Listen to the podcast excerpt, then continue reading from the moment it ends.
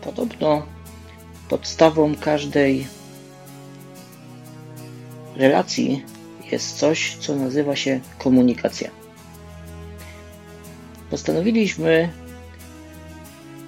przyjrzeć się temu tematowi i zobaczyć, jaki związek komunikacja ma z małżeństwem. Czy pomaga, czy przeszkadza, czy... No właśnie. I na ten temat porozmawiamy dzisiaj. Dwoje online, czyli kłopoty chodzą parami. Większość z nas urodziła się z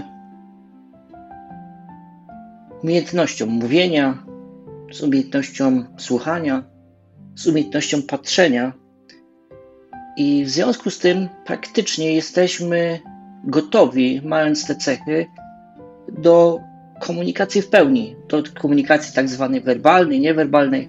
Na ten temat myślę, nie trzeba nikomu nic tłumaczyć, zresztą jest masa in- takich materiałów w internecie. W związku z tym każdy teoretycznie umie się komunikować. Oczywiście zakres komunikacji jest bardzo szeroki. Komunikujemy się w domu, jako dzieci, jako rodzice, jako dziadkowie, ale nas najwięcej interesuje komunikacja w zakresie małżeństwa. Jak się okazuje, komunikacja w przypadku męża i żony czasami jest czymś bardzo ważnym, co spaja związek, ale też czasami brak komunikacji, bo zła komunikacja prowadzi do problemów, do sytuacji, które potem ciężko odwrócić. Z pewnością komunikacja jest potrzebna po to, aby rozwiązać konflikt, aby zawalczyć z konfliktem, aby doprowadzić do sytuacji, że wszystko jest w porządku. Niedawno dostałem w ręce pewną książkę. O tej książce będziemy mówić pewnie jeszcze nie raz, ale było tam bardzo fajny przykład pokazujący, że komunikacja nie jest taką prostą rzeczą, jak mogłoby się wydawać. Teoretycznie się komunikujemy, ale czy na pewno? Komunikacja to nie jest rozmowa między sobą, to nie jest informowanie się, to nie jest nawet przekomarzanie się, to jest specyficzny sposób dialogu, który musi zapewnić, że dwie strony rozumieją to samo i są w stanie zakomunikować sobie nawzajem to, co czują, to, co ich drażni, to, co oczekują itd., itd. Wspomniany przykład z książki jest bardzo fajny. Powiem szczerze, bardzo się uśmiałem, gdy go usłyszałem pierwszy raz i z tym przykładem się posłużę. Okazuje się, że to samo zdanie wypowiedziane przez mężczyznę i przez kobietę może oznaczać zupełnie co innego. Widzieliście o tym? Pewnie takich przykładów jest więcej i powiem szczerze, gdy ja pierwszy raz to usłyszałem, to no, zacząłem się śmiać, bo zauważyłem, że razem z Elą też mamy takie czasami sformułowania i one oznaczają zupełnie co innego. Wspomniany przykład tyczy się sytuacji, gdy rano wstajemy i mężczyzna lub kobieta wypowiada zdanie: nie mam się co ubrać. W przypadku kobiety takie zdanie oznacza, jestem ciekaw, czy kobiety się domyślają, oznacza to to, że nie mam nic nowego. A co to znaczy w sytuacji mężczyzny? To oznacza, że mężczyzna nie ma nic czystego albo ma niewypracowany. Gdy ostatnio rozmawiałem z Elą, ponieważ dalej jestem w szpitalu, więc rozmowy przede wszystkim są telefoniczne, zapytałem Eli, jak ona by to rozumiała i powiem Wam, że po chwili zastanowienia się bez problemu odpowiedziała, że no tak, w przypadku facetów to będzie, że nie wyprasowałam Ci koszuli i nie masz w czym iść. Więc zobaczcie, to samo zdanie może oznaczać zupełnie co innego. Myślę, że ważne jest, żeby powiedzieć, że komunikacja to nie tylko rozmowy, to nie tylko słowne wypowiadanie tego, co chcemy przekazać, ale to też małe gesty, drobne przysługi, bo przecież miłość, oddanie można w różnoraki sposób przekazać.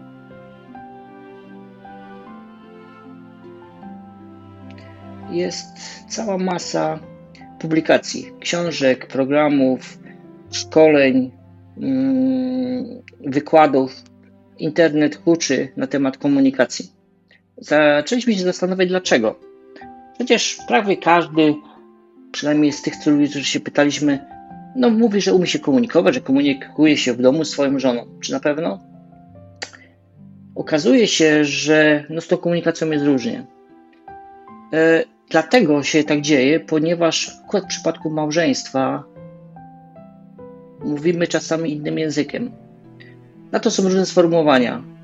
Jedni mówią, że mamy różowe i niebieskie okulary, jedni mówią, że pochodzimy z Marsa i z Wenus.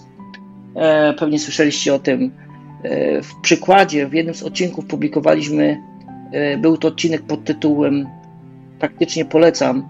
Tam był przykład e, wykładu na temat, jak, czym się różni mózg kobiet od mężczyzny. Tam też bardzo dużo jest na temat właśnie komunikacji. Mówiliśmy też o pięciu sposobach na okazywanie miłości. Też był taki odcinek, pięć sposobów na. I tam jest język miłości, czyli tak naprawdę komunikowanie miłości dla naszego partnera.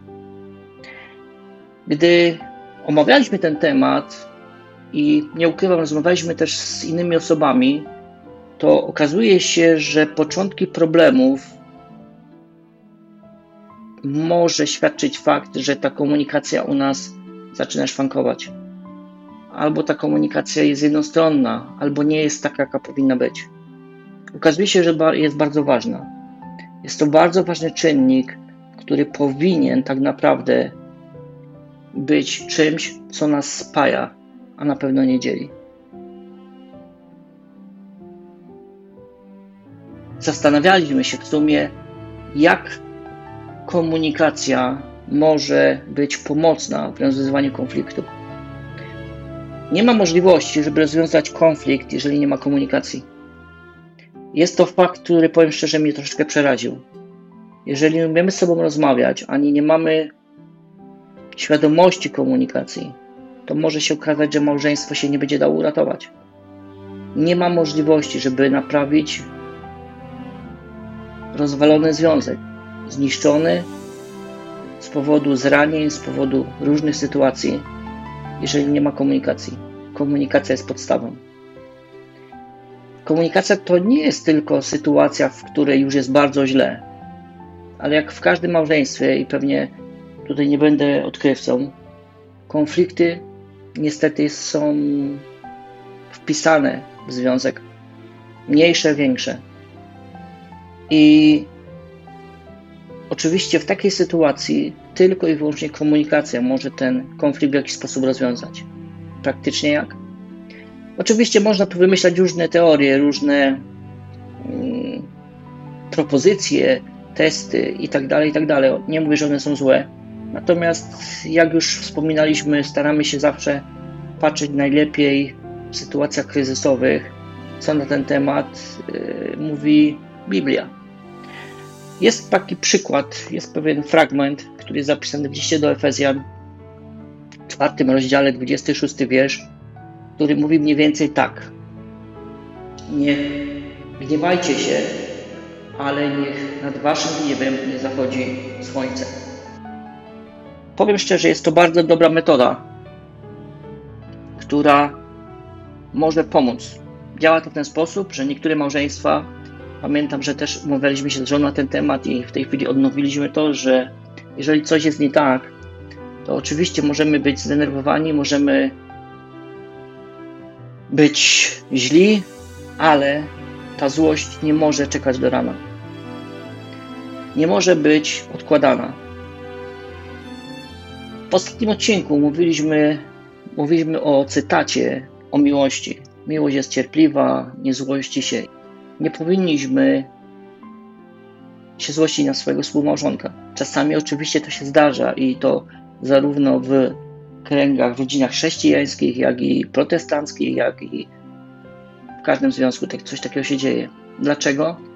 Bardzo często powodem jest właśnie brak komunikacji albo tej komunikacja jest na niewłaściwych torach, jest niewłaściwa. Żeby być blisko Boga, żeby mieć z Nim społeczność, żeby słyszeć Jego głos i to, co On chce do nas mówić, żeby widzieć, że odpowiada na nasze modlitwy, musimy z Nim rozmawiać. Musimy się do Niego modlić, musimy się z Nim komunikować. Dokładnie tak samo jest w małżeństwie. Żeby zrozumieć męża, żonę, żeby zrozumieć, co chce nam przekazać, co chce nam powiedzieć, żebyśmy my byli zrozumiani przez drugą stronę, musimy rozmawiać. I nie chodzi tu tylko o to, żeby mówić, co chcemy, mówić, co zamierzamy, mówić, czego potrzebujemy. Chodzi tu o to, żeby to zrobić w taki sposób, żeby druga strona nie czuła się urażona, ale przede wszystkim, żeby druga strona dobrze zrozumiała to, co chcemy im przekazać. Temat komunikacji to jest coś, czego się musimy uczyć. Oczywiście, znowu będę może nudny, ale komunikacja i świadomość komunikacji to jest rzecz najważniejsza. Musimy być świadomi tego, że czasami możemy słyszeć coś innego, a możemy rozumieć zupełnie co innego, co mówi dla nas, do nas nasz małżonek. W przykładzie jest taka sytuacja, w której mówiliśmy to samo zdanie, a znaczyło ono zupełnie co innego.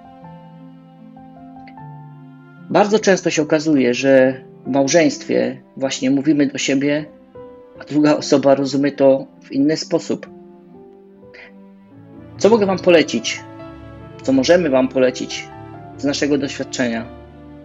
Rozmawiajcie jak najwięcej i starajcie się zrozumieć tak naprawdę, co myśli druga osoba, wypowiadając dane słowa, co czuje druga osoba. Jeżeli uda Wam się kontrolować komunikację świadomie, to jestem spokojny o Wasz związek. W momencie, gdy my wpadliśmy w pułapkę, wpadliśmy w początek naszej sytuacji, pierwszą rzeczą, która zanikła, to właśnie była komunikacja. Przestaliśmy z sobą rozmawiać. Nie widzieliśmy potrzeby rozmowy ze sobą, co niestety było bardzo złe. Teraz rozmawiamy jak tylko się da, wysyłamy es em esy, wysyłamy emotikonki, e, mamy swoje umówione oznaczenia, niektóre co oznaczają, i staramy się też komunikować nawzajem sobie to, co nas cieszy, to, co nas boli i to, że się kochamy. I na tym zakończymy dzisiejszy temat, który jest tak naprawdę tylko dotknięty, nie da się go przegadać w całości. Przygotowujemy się do publikacji, myślę, nie jednego odcinka, bo nie damy rady, na temat bardzo fajnego tematu. Temat to miłość i szacunek. Powiem Wam, jestem pod dużym wrażeniem i na nowo pewne rzeczy udało mi się zrozumieć, przeżyć i będziemy chcieli Wam o tym wkrótce powiedzieć. A to już dzisiaj wszystko, także pozdrawiamy Was serdecznie, do usłyszenia, cześć.